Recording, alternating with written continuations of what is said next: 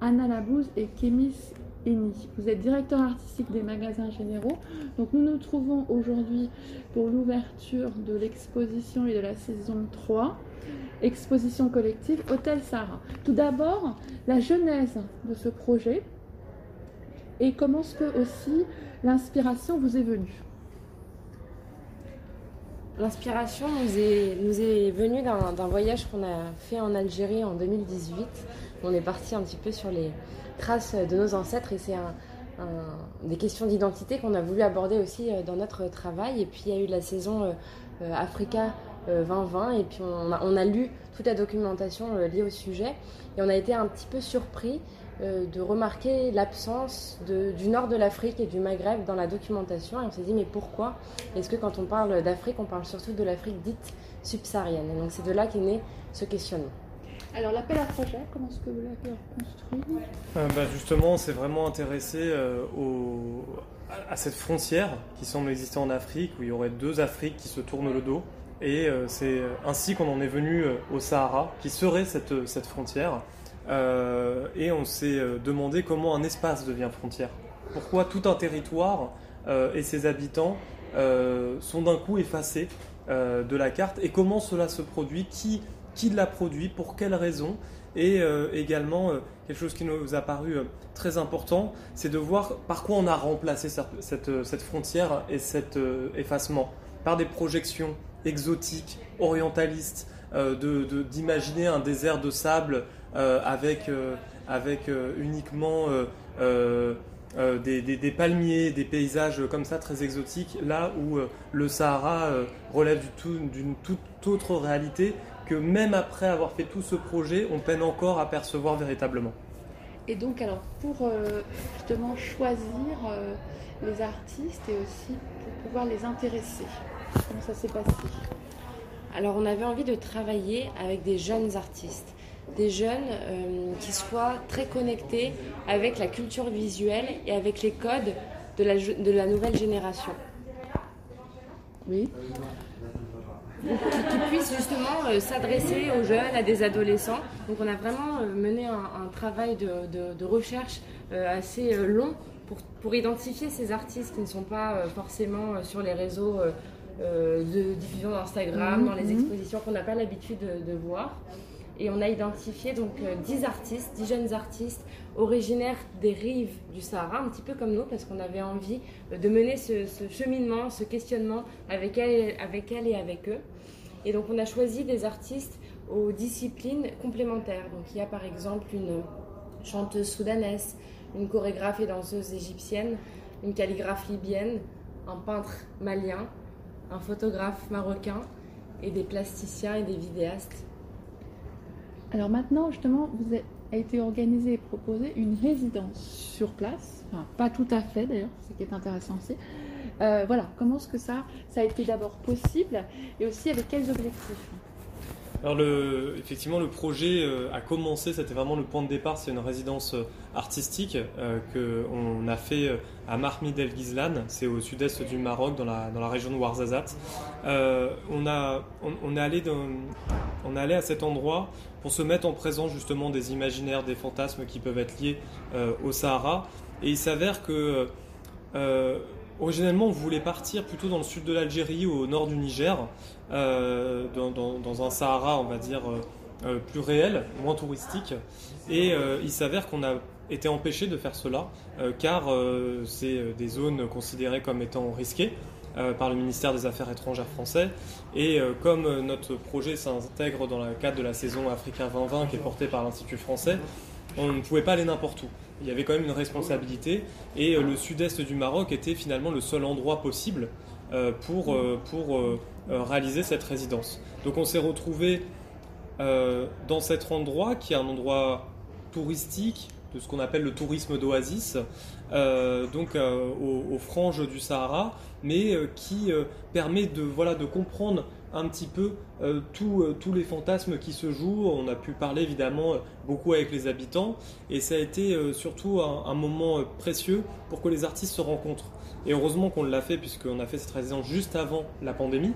on est rentré le 2 mars à, Mm. Paris et on était enfermé chez nous à partir du, du 10 mars, donc c'est vraiment quelques jours, quelques jours avant.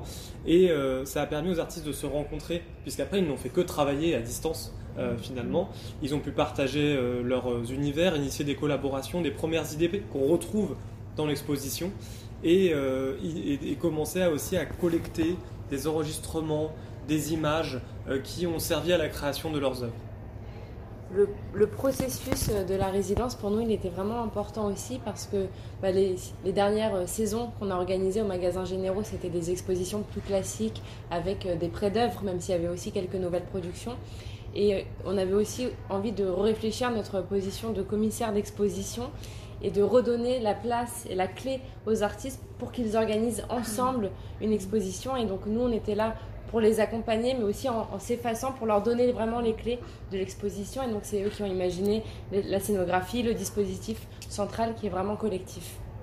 Alors maintenant, je j'en viens à la commissaire scientifique hein, avec laquelle donc, vous menez ce projet, Maya Awad. Déjà, pourquoi est-ce que vous l'avez euh, sollicité et comment vous l'avez rencontré? Alors, euh, on, l'a sollicité euh, puisque le Sahara est un sujet éminemment complexe qu'on ne peut pas maîtriser en quelques mois, qui nécessite d'y consacrer une bonne partie de sa vie, puisque il y a beaucoup de savoir empêché, c'est-à-dire que pour connaître la réalité du terrain, c'est extrêmement complexe. Il faut pouvoir s'y rendre, c'est compliqué de s'y rendre. Il faut parler avec les bonnes personnes, c'est compliqué de les trouver. Il faut parler les langues. Il faut parler les langues locales, c'est très compliqué de les apprendre et de les maîtriser. Euh, et euh, c'est très compliqué du coup d'accéder à la réalité. Euh, ce que nous, on n'aurait jamais pu faire. C'est-à-dire que Maya Awad, c'est une partie de sa vie. Elle est, c'est une chercheuse, philosophe, qui est d'origine franco-touareg, qui euh, parle euh, euh, certaines des langues justement de, de, du Sahara et qui du coup a pu se rendre sur le terrain, qui est qui va souvent voir sa famille. et qui du coup a, a ce savoir que, que, nous évidemment on n'avait pas et qui était extrêmement important pour construire un projet juste, pertinent, autant pour nous que pour les artistes et pour pouvoir du coup guider, accompagner tout le monde dans la création de ce projet. Et Maya, du coup, euh, est une jeune doctorante euh, et actuellement, elle travaille sur une thèse sur euh, les imaginaires du Sahara dans les sciences africanistes françaises et du coup sur toute cette construction d'imaginaire vu, vu, depuis, vu depuis la France. Et alors justement, est-ce qu'elle a, voilà, comme pour le choix des artistes, est-ce qu'elle a participé avec vous? Est-ce que vous avez fait certains choix ensemble? Vous êtes peut-être revenus sur certains choix? Enfin, comment ça s'est passé entre vous? On l'a rencontré après les choix, juste après les choix ouais. euh, des artistes. Des artistes. Mmh. Euh, en parlant du projet avec différentes personnes, on nous a conseillé de, de parler avec Maya Awad et on a, on a invité Maya Awad à venir au magasin Généraux et on s'est rendu compte que ce serait vraiment très précieux euh, qu'elle puisse vraiment faire partie euh, du projet et, ce qu'elle a accepté donc elle est, elle est venue avec nous euh, en fin de, de, résidence au Maroc et après elle a été partie intégrante du projet depuis la fin de la résidence jusqu'à aujourd'hui. Dans tous les rendez-vous avec les artistes, mmh. puisqu'après on a beaucoup travaillé du coup en visio, parce que c'était par Zoom, puisque c'était le, voilà, l'outil de prédilection pendant les derniers mois. Et on a beaucoup travaillé avec les artistes, on faisait des points réguliers pour discuter de leurs projets, de leurs avancées, problématiser. Maya a, a constitué toute une bibliographie aussi pour les artistes pour leur permettre de se documenter en fonction de leurs intérêts et des débuts de leur projet. Donc elle était extrêmement active dans toute la, dans toute la conception de l'exposition et des, et des œuvres. Et nous, on les accompagnait plus mmh. sur la partie artistique, euh, sur la conception de, de leur projet, parce que ce sont aussi des jeunes artistes qu'on a beaucoup oui. accompagnés dans la, ré, dans la réalisation et la production de leurs œuvres. Mmh. Alors maintenant, je voudrais venir sur une œuvre euh, qui m'a beaucoup interpellée sur le phénomène euh, donc, de ces euh, binationaux qui reviennent dans leur pays pour les vacances, par exemple, donc qui ont évidemment des moyens supérieurs que ceux qui sont sur place, des moyens qu'ils ont gagnés en Europe, en France notamment. Et voilà, et toute leur attitude, qu'est-ce que ça veut dire aussi de ce tourisme-là? Et quels enjeux il y a derrière? J'ai trouvé que c'est vraiment une œuvre très très intéressante. C'est très intéressant justement parce que c'est en fait les diasporas qui veulent se rapprocher de leurs origines, qui sont en quête d'identité et qui, à leur insu, quelque part, vont participer à perpétuer les projections exotisantes. Tout à fait. Et donc c'est l'œuvre de, de, Sarah Sadik qui s'appelle La puissance, qui est, qui est, qui est, qui est vraiment pleine d'ambiguïté puisque ces jeunes quand ils vont euh, dans, le, pays, donc là en l'occurrence c'est au Maroc, ils retournent ce qu'on appelle le retour au bled, hein, le, fait d'aller euh, tous les étés euh, au Maroc, mais là où on y allait beaucoup en famille, ces adolescents ils vont entre bandes d'amis par eux-mêmes, et ce qui est extrêmement fort et poignant, c'est que ce retour au pays, c'est une fierté identitaire. Et en fait, en, mettant en scène cette fierté identitaire, notamment sur les réseaux sociaux, puisque euh, la vidéo est constituée d'extraits de, stories euh, Snapchat, euh, il participe finalement à la construction d'imaginaires parfois très exotiques. On voit ces motifs de sortie en dromadaire dans le désert, de quad dans le désert, ce qu'on retrouve aussi par exemple dans des clips dans le rap français.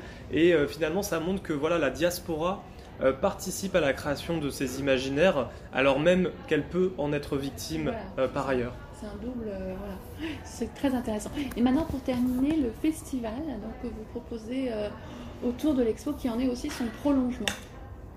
Qui, qui, en est tout à fait son prolongement. Donc là où dans l'exposition, on est dans, dans, dans l'esquissement de portes d'entrée sur les sujets liés au Sahara avec les artistes, dans le festival, il nous paraissait vraiment important d'approfondir ces sujets avec des voix sahariennes.